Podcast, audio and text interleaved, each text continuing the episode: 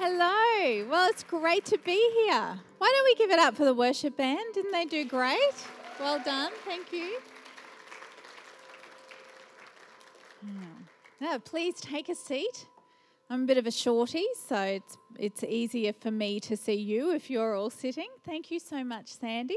When I met Sandy before, I saw the um, surname on her name tag, and I was like, "Are you mother of Michael?" Because uh, Michael came and was a part of our church when he was down at uni in Brisbane. So it's just like it's a small world, isn't it? And it's a smaller world in the family of faith.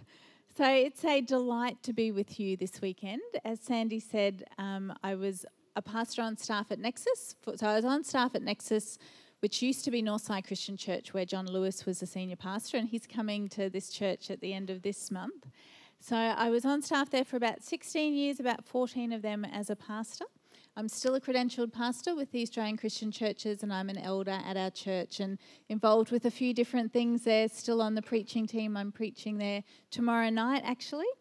Um, so I love that church. I've been there most of my life and have seen a few changes. My current role, I'm the CEO of uh, a private health and wellness retreat called the Banyans, and it's for particularly for professionals or public figures who've been experiencing mental health concerns or substance misuse, whether that's alcohol or prescription drugs or illicit drugs. And we help people basically get their life together again. And so it's um, fairly new. I was started in that role on the 7th of December last year, and my first day was me and the two company directors sitting around a table going, okay, so what's this going to look like? And then just seeing God bring teams of people together. It's a Christian based organisation, it's actually a social enterprise. So, half our profit goes to a Christian charity in Perth who works with drug and alcohol recovery. So, that's a big tick for me. I love um, social enterprise. One of the things I've done previously was also running a charity for our church. So life has been a very unexpected journey for me. Um, it certainly hasn't turned out the way I thought it was going to, and probably 99.9% of the people sitting in this place can say that's my story too, Ruth. Um, I certainly never intended doing any of the things that I've ended up doing. I was never going to be a pastor. Um, I was never going, I have been writing social commentary for the Courier Mail for about eight or nine years, not doing that at the moment, but writing commentary from a Christian perspective, but to a mainstream audience. Um, I certainly never expected to run a charity or to be an advocate for women or children and speak out against the sexualisation of society. I ended up volunteering with Red Frogs for about 10 years. Who knows Red Frogs? Yes, yep uh, and did their national media strategies for a few years and also helped with media strategies when Scripture Union Queensland got taken to the High Court about their chaplaincy program. The first time um, I went and helped them with their media strategies. I ended up um, as the Chief of Staff to the Speaker at Queensland Parliament under the previous government, never expected to do that. Ended up project directing the G20 Leaders Retreat at the Parliament and got to meet all of the leaders. Never expected to do that. Um, following God is never boring, and you never know what's around the corner. Uh, I love the theme of this weekend, which is She is Confident. And when Michelle and I were chatting and she was telling me about the theme of it, I had a little bit of a laugh to myself on the inside because I thought, wow, um, I'm the girl least likely to speak about this because um, I have been the girl least likely to do any of the things that I've ever done. I was the shy, insecure girl who never really wanted to talk to anybody, who was um, so incapable of recognizing any value that I had in myself. And so to be speaking at She is Confident is just this incredible God story. And I want to share some of that with you in this first session this morning. And I, let me encourage you if God can use me, He can truly use anybody. Um, so, we're going to look a little bit at how God takes our weaknesses and how He makes His strength perfect in the midst of those weaknesses. And in fact, having those weaknesses is a wonderful thing because God's strength can't be made perfect if we feel like we don't need His strength at all. And as, because we overcome, not just with the blood of the Lamb, but the word of our testimony, I'm going to share some of my testimony with you this morning um, because he really does take the weak things of the world and he uses them for his glory. And God is the master at taking the girl least likely and sending her into all sorts of places to do things for him.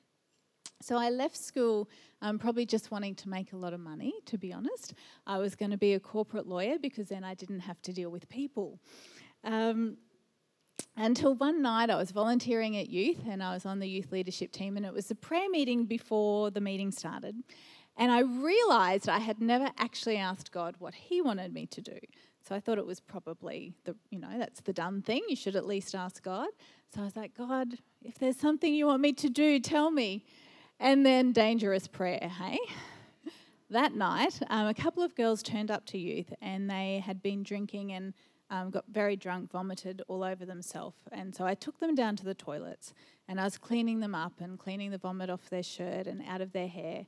And they were telling their story. And um, one of the girls was just sobbing through telling how, um, uh, you know, her dad never said he loved her. He would give her $50 whenever she did well at school.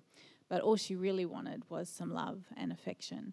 And so I'm cleaning this vomit out, and I just heard God say, This is what I want you to do with your life. Now, I hate vomit. I'm like, really? Um, thankfully, though, he wasn't literally saying, I want you to clean vomit up every day for the rest of your life, but he was saying, I want you to serve people, Ruth, and I want you to serve broken, hurting people. So I had a little bit of a change course, um, went and started volunteering at church for sort of half the week and then doing Bible college as well. So then at the church, I was interning, I was doing Bible college, then I went and was um, personal assistant for Pastor John Lewis for a few years, which, if you know Pastor John Lewis, that's quite a character forming experience. Uh, and you watch someone learn how to eat a lot of food really well.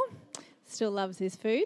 Uh, then I was the creative ministries pastor for about seven years, which was um, an incredible opportunity and a real leadership stretch because I didn't play an instrument.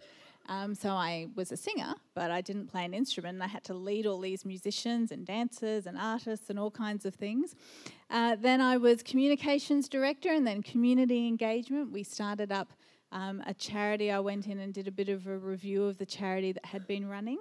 And um, we, were, we work a lot in the area of food insecurity, but then we launched the charity just as the Brisbane floods hit in 2011. So suddenly we had to learn okay, how do we do flood response and flood recovery? So we coordinated about 500 volunteers through our church, working with some of the local councils, and were able to help out for about six months there.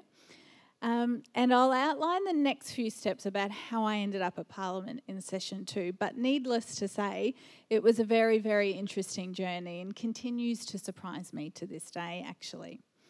But it all started in Japan. So while I've spent most of my life in Brisbane, um, I have done actually quite a few holidays up at Hughenden because um, I had family up in Hughenden and Townsville, married a North Queensland man because North Queensland men are good men. Um, so I've done lots of trips up to Townsville, still have family there. Um, but I was born in Japan. So my parents were missionaries in Japan and they were there for about three years. Um, I don't remember a lot of Japan because I was seven months old when I left. Um, it was I was the first foreign baby born in the hospital there, so I was the one with the blonde hair and the blue eyes, which was completely different to ever, anything they'd ever seen before, and I was quite a star apparently. Um, but so my parents were over there. My father had not long been saved before he went to Bible college. It was the crazy 70s. Who was around in the crazy 70s with what God was doing in the church? So he got saved. He went off to Bible college. He met my mum. Six weeks later, they got engaged. Six weeks later, they got married. They spent their honeymoon driving around Queensland, saying goodbye to people, and flew to a strange country with a very small Christian population, not really knowing the language and not really having very much money. Needless to say, there were a few challenges that they hit, and um, after three years, they came back to Brisbane. At that point, my dad actually walked away from God. So, for the next 16 years, my mum took me and later my sister to church every week uh, without him, and he walked further and further away from God over that next 16 years. And so he obviously had all his own things that he was working through. And every parent, I think, loves their child, and every parent loves them and raises them the best way they know how. But every person also has their own sense of brokenness. And we can communicate a lot to the people around about us through our brokenness when we don't let God come and heal that. And so, needless to say, my family situation and home life was complicated. And I won't go into all of the complexities of that, but one of the things I did learn very early on was a fairly profound sense of rejection. And um, there's memories that you have, which looking back in isolation, they can look a little bit silly, but it gives you a bit of a picture of some of the tapestry of what I was learning about myself. So there are a couple of different craft projects that we did at home. Did anyone ever do one of those activities where you mix the plaster together and pour it into a cast? and then you take it out and you paint it. So I had a Peter Rabbit, one of them to do. Uh, and so we, it, we waited for it to dry and then we took the cast off and then we were going to paint it so it looked like what it should look like on the box. And when I say we painted it, what I actually mean is that Dad painted it because I wasn't going to be able to do it as well as what needed to be done to look like the picture that it should look like. So Dad just took over. And I sat there watching Dad do it, and with my heart hearing, well, you don't really measure up, Ruth. You're not going to be able to do this quite well enough. You're not really good enough. The same thing actually happened with a plate for junior girl guides. We all got this stencil that we had to draw onto, and then it gets transferred onto a plate so you can have your own designed plate. Well, you probably know where this is going. Um, Dad actually ended up doing the design and transferring onto the plate, and my plate was something that someone else had done, my dad, because I wasn't really good enough and I was going to mess it up and I didn't really measure up. And, you know, my father did an excellent job at making my plate. But when you're seven, you listen with your heart. Not even necessarily the words, but you listen with your heart. And what my heart was telling me was that you don't measure up. You're not good enough. And you hear rejection. You don't measure up. My father often actually ate dinner in his office. So we would sit um, at home at the dinner, pa- dinner table. Dinner was ready, and we were all waiting mum, me, and my sister waiting for dad to come down from the home office to have dinner with us, and most of the time, one of us ended up taking his dinner. And we'd knock on the door, and he'd open it, take the dinner, and he would eat in his office. And as the door closed, what you felt was, I'm closing you out. You're not worth being with, not good enough. As I said, you don't even have to listen to the words that are communicated to because your heart listens to what's happening around about you. And so, perhaps unsurprisingly, my sense of self and value continued to shrivel. And by the time I was in high school, I would walk from class to class and I would just be wanting, I'd just be looking at the ground because I didn't really want to catch anyone's eye. Because if I caught someone's eye, I would have to talk to them. And if I had to talk to them, well, I knew that I didn't really have anything worth saying. So I felt like I would be being exposed again to being rejected. And so I would just walk from class to class looking at the ground. Um, I had a few close friends, but certainly the whole idea of interacting with more people was thoroughly overwhelming because I didn't really think I had anything to say or anything to offer that was of any worth. And while that has certainly been my story, I know that it's probably a story shared by a lot of you sitting here today.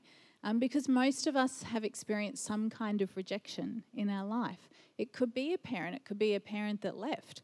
Maybe you never even met them.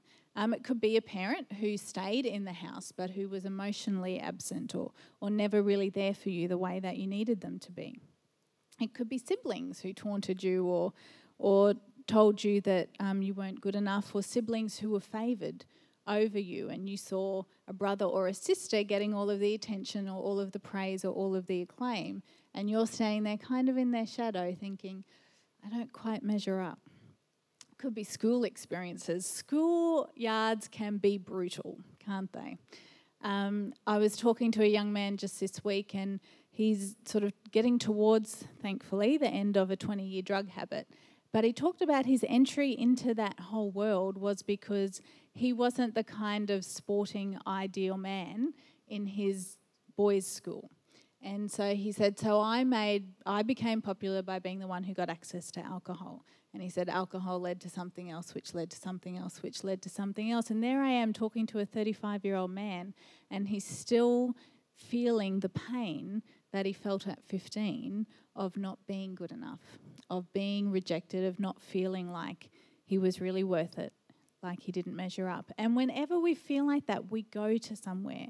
We're not created to live in pain every moment of the day. And so when we experience pain, we always try and find a safe place. We always try and find somewhere that's going to take that pain away. And that's a natural reaction. And so we don't have to even judge ourselves or judge others when they're going somewhere to escape from the pain. But the good news is that there is somewhere to escape from that pain that is safe and is life giving and doesn't just dull the pain or remove the pain temporarily, but starts to actually come in and turn that pain into something beautiful. And we know that that's Jesus and the Spirit of God.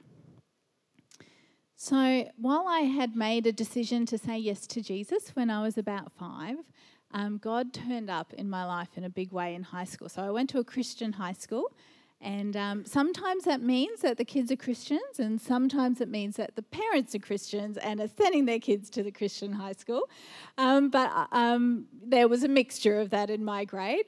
But God did something amazing, and He just turned up, and he's, he some students who had had an encounter with God started a lunchtime prayer meeting, and it the Holy Spirit was just on it, and it just started to grow and you know, 15, 16, 17 year olds were encountering God in such a way it was kind of hard to get us back to class sometimes. And that wasn't just because it was maths after lunch.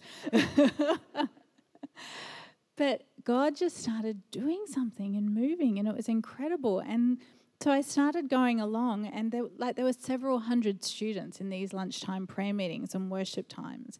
And in one of those lunchtime prayer meetings, I had an encounter with God that just shifted my life and my heart because I realized for the very first time, I heard God speak to me and I realized that God had not just been obligated to like me, but God had chosen me.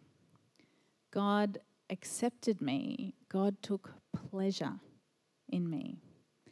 And that was so absolutely opposite to everything I had heard and learnt about myself before that. It actually it took and rearranged both in an instant and over time my understanding of who I was and my identity. There's a passage in Ephesians, and uh, Ephesians is one of my favourite books in the Bible, particularly because of this season where God started reorienting my idea of identity. And it was this particular passage that I'm going to read out, which was the one that God highlighted to me that lunchtime. It's in Ephesians chapter 1, and it's verse 3 to 5. It says, All praise to God, the Father of our Lord Jesus Christ, who has blessed us with every spiritual blessing in the heavenly realms because we are united with Christ. And then this is amazing, this verse. Even before he made the world, God loved us and chose us in Christ to be holy and without fault in his eyes. God decided in advance to adopt us into his own family by bringing us to himself through Jesus Christ. This is what he wanted to do, and it gave him great pleasure. Now, that last phrase, and it gave him great pleasure.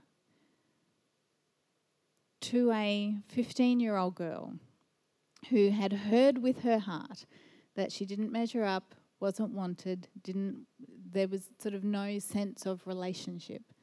That the God of the universe had loved me and chosen me. But that that gave him pleasure, that was absolutely revolutionary. That was revelation that shifted my heart, shifted my understanding. And as I said, in an instant and over time, um, that, that whisper in that little chapel on the south side of Brisbane, when he whispered his pleasure, when I sensed the smile of God over my life, just shifted something. And I became aware that there was a smile of heaven, that nothing, that no person, no word, anything like that, nothing could take that away. And in fact, the highest authority about who I was was God. the highest authority about my value was the fact that Jesus Christ pursued me was the fact that Jesus Christ didn't just like want to add me to the list of Christians, but that Jesus Christ took pleasure in me, that he was pursuing me, that he had always wanted to spend eternity with me. And so that did, obviously, a revelation like that does a few things in your life. So the first thing it does is really motivated me to recommit my life to Him. And as I said, you know, I'd asked Jesus into my heart when I was five, but had probably kept, had, had not walked away from God, but just my relationship with God had stayed at a five year old's level of relationship. But suddenly, this was I'm making a decision as an adult. I'm choosing Jesus. I'm choosing to follow him. I'm choosing all in. I'm not choosing this is just a part of my life anymore. This is all of my life. You can have it all, Jesus. I didn't actually really think that you would want it because I didn't think there was a lot of value there. But suddenly I realized that everything has changed and I'm all yours. And because when we realize how much God loves us, we realize that there's nothing that we need to hold back. We hold back our life because we're scared of what's going to happen when we open it up to someone or scared what they're going to do with it if we can't trust them. But when we realize this incredible, good, kind, loving, trustworthy God um, desires us, it makes it so much easier to, to open up our heart and life and hand it over to Him. And the second thing that it really did, apart from recommitting my, my life to Him, was that it opened my eyes to the fact that so many of the negative messages I had believed about myself were in fact lies they were just lies. There was nothing true about them at all. I received a revelation of Christ and who I was in Him, and the fact that He took great pleasure in adopting me. And that was a 180% turn. Instead of being someone who felt like I was never really accepted for who I was and who'd felt that constant sense of rejection, I realized I was completely accepted completely loved and very, very wanted. Very wanted. No doors being closed, but doors being flung open. No fathers separating, but father running towards. And so began this adventure of following Christ and relearning who I was and relearning how wanted I was. You know, it's because of Christ that we're set free. It's because of Christ that we're set free of the pain and the shame that so easily entangles us. It's because of Christ and our faith in Him that we can come boldly and confidently into God's presence. See, she is confident is not some women being all confident and powerful and we're amazing, we can take on the world. She is confident is that she's loved. She's wanted. She's accepted. And we don't have to be strong enough to be confident. We just have to be aware the fact that we're loved, the fact that we're wanted. An incredible woman in our church, um, she's passed away now, and she had she and her husband had kind of spent their life having people live with them and counseling. And she said, I can always tell when women are being nourished in the important relationships in their life. Because she said, there's something about the way a woman walks, there's something about the way a woman carries herself when she's being nourished in relationships. And whatever relationships we find ourselves in, sometimes we find ourselves in human relationships where they are not nourishing and we find ourselves in human relationships where everything is being pulled out of us rather than being poured into us. And that can be a very difficult place. And, you know, certainly if you're in a relationship where there's danger or violence, you need to talk to someone. You need to talk to someone quickly about how to make yourself safe rather than being in that relationship. But regardless the work relationships the sibling relationships the, the family relationships how, however hard they are and however much they're pulling out of us, we always have a place where we can go. We always have a person we can go to who pours into us, who nourishes us, who nurtures us. And when we've been in that place and we've heard that whisper each and every day, that's the confidence that we can walk out in. We don't have to work up a confidence. We walk out of a confidence of knowing whose we are, of knowing how much He loves us, how much He accepts us. Know, here I am, um, a shy and insecure girl who has stood with prime ministers and presidents, who has stood with drug addicts and the doctors who treat them, who has stood with the heads of state and homeless people into situations that I would never have been able to if I had not encountered the love of God. And so sometimes people, particularly, you know, I've got a photo of me with Obama. And so, yes, that's very exciting. I'm not going to lie.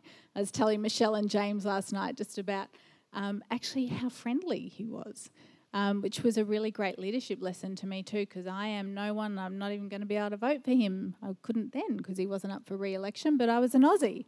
And yet, um, the dignity that he bestowed on me was quite amazing. Um, that's a great leadership lesson for all of us. It doesn't matter what someone can give us, uh, it matters that they are a person.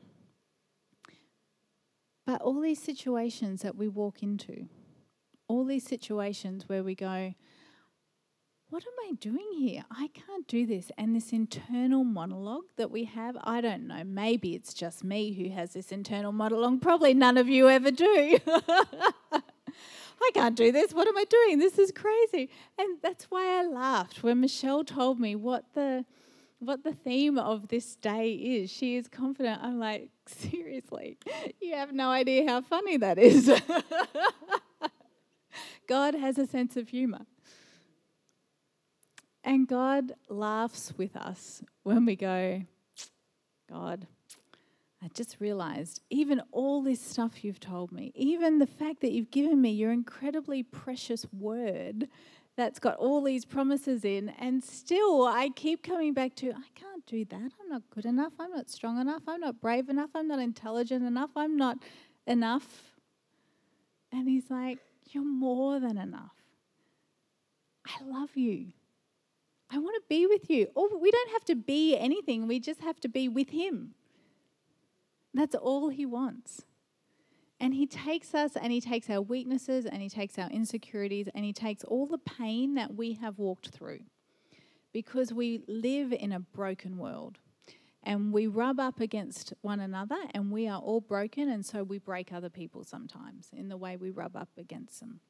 And we have been dealt with poorly and unjustly. And there is not until we get to heaven will we ever escape that. But in the midst of that, and as I've said, caveats if you're in somewhere that's violent, I'm not suggesting you stay there, but in the midst of difficulties, in the midst of challenges, in the midst of the messages that you hear with your heart that other people or our culture tells us, we come back to Ephesians. All praise to God, the Father of our Lord Jesus Christ, who's blessed us with every spiritual blessing in the heavenly realms because we are united with Christ. And then, if you do nothing else from this weekend, can I encourage you memorize verse 4 and 5. Even before he made the world, God loved me and chose me in Christ to be holy and without fault. Now, let's just take, as women for a moment, let's just take that phrase, to be without fault. There are entire industries built on making us aware of our faults. There are entire industries built on us spending money because we feel faulty. But what the Word of God and the truth says is that even before He made the world, God loved you and chose you in Christ to be holy and without fault in His eyes. So, right now, the Father is looking at you, faultless. Just take a moment. Maybe just close your eyes. Just listen to the Father speak to you right now. Even before He made the world. God loved you and chose you in Christ to be holy and without fault in His eyes. Then He decided in advance to adopt you into your own family by bringing us to Himself through Jesus Christ. This is what He wanted to do, and it gave Him great pleasure. Just hear the pleasure of God right now. Just sense the smile of heaven over your life.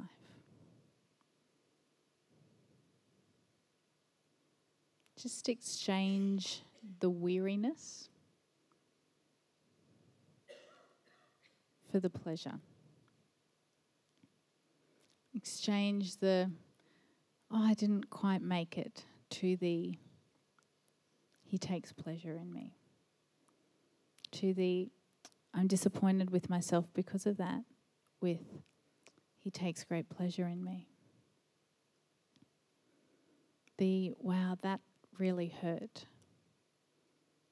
And take it to him and let his love minister.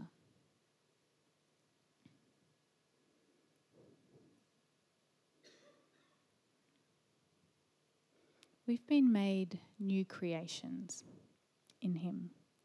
He takes away the old, and that old could be 10 years ago, could be 50 years ago, it could be yesterday.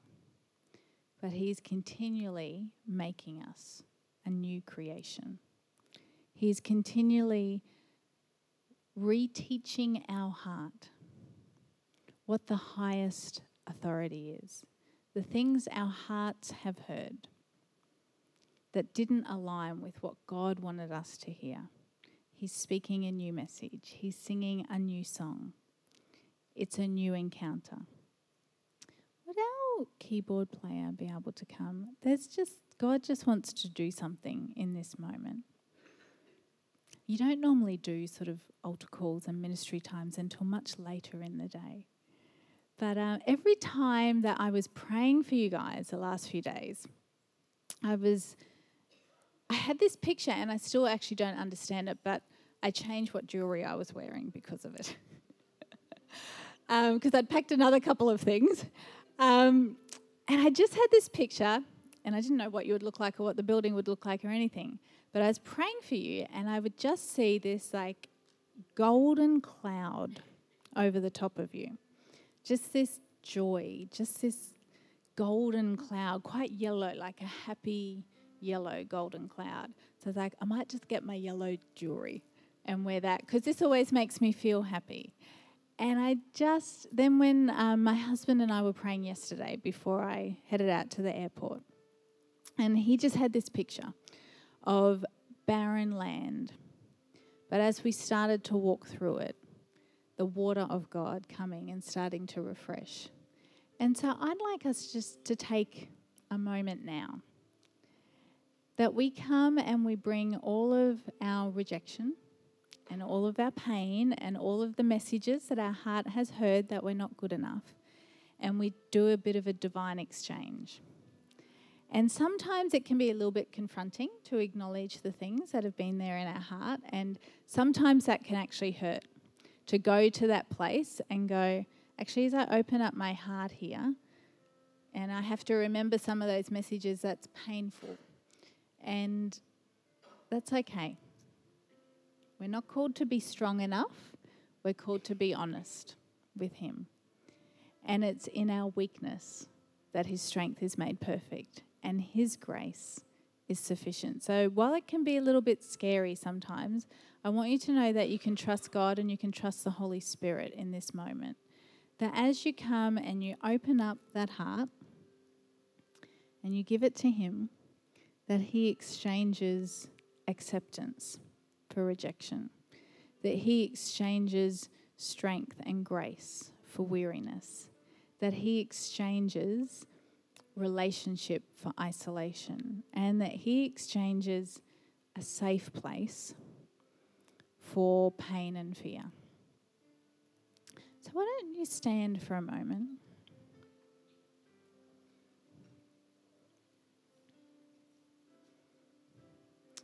Holy Spirit, we recognize that you are here.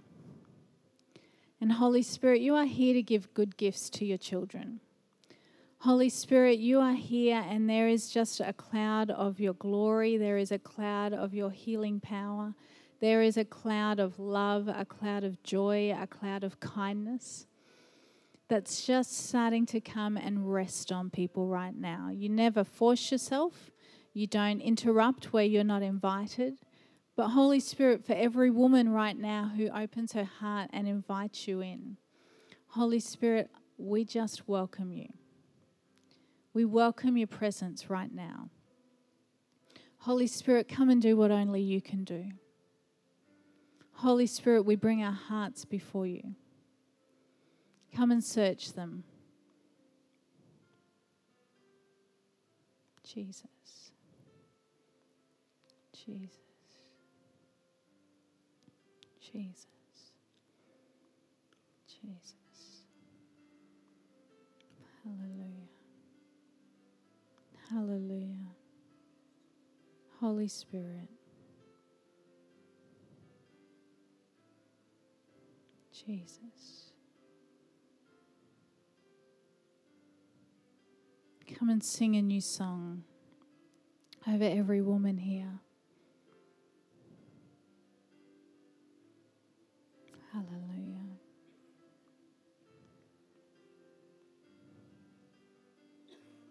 Jesus. Hallelujah.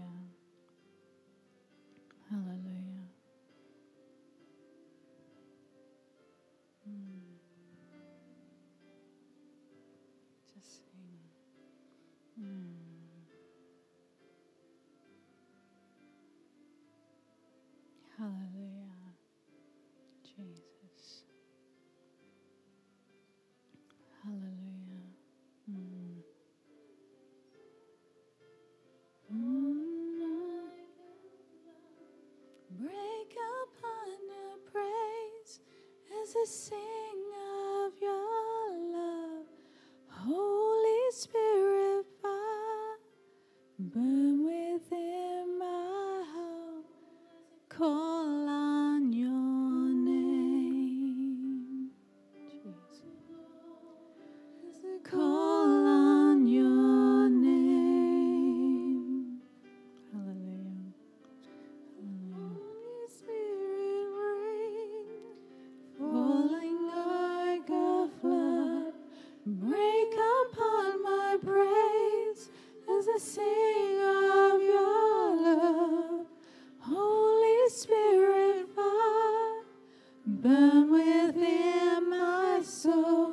as I call on your name.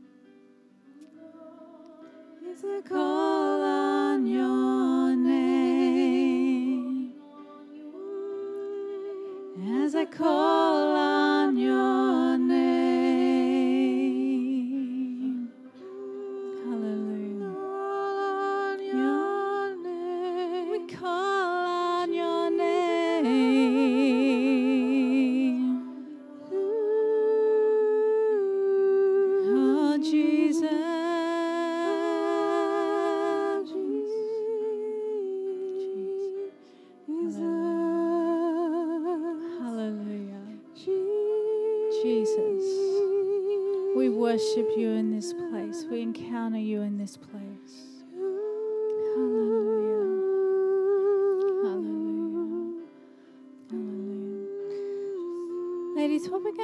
right now is we're going to pray for one another.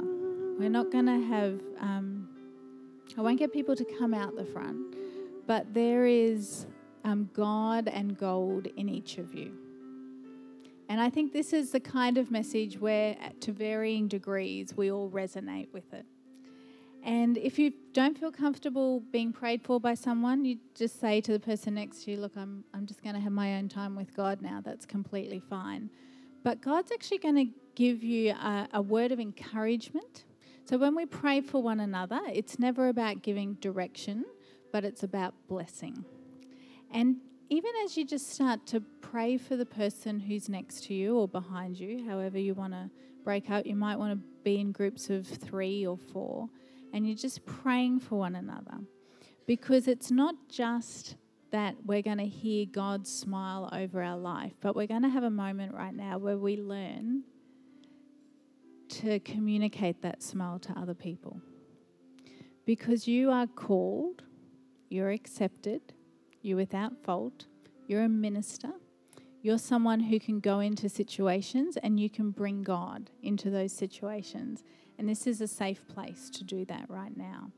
And so I just want to ask you if if you are in the place where something I have said has stirred a lot of emotion and you'd like one of the pastors to pray for you, perhaps come over here if you like. I just can't quite face um, praying for someone else at the moment. I just need someone to spend a bit of time with me. I'll invite you to just come over here and one of the pastors can be praying with you and can do that. And we'll love you and we'll give you lots of, of um, encouragement and lots of care and lots of love.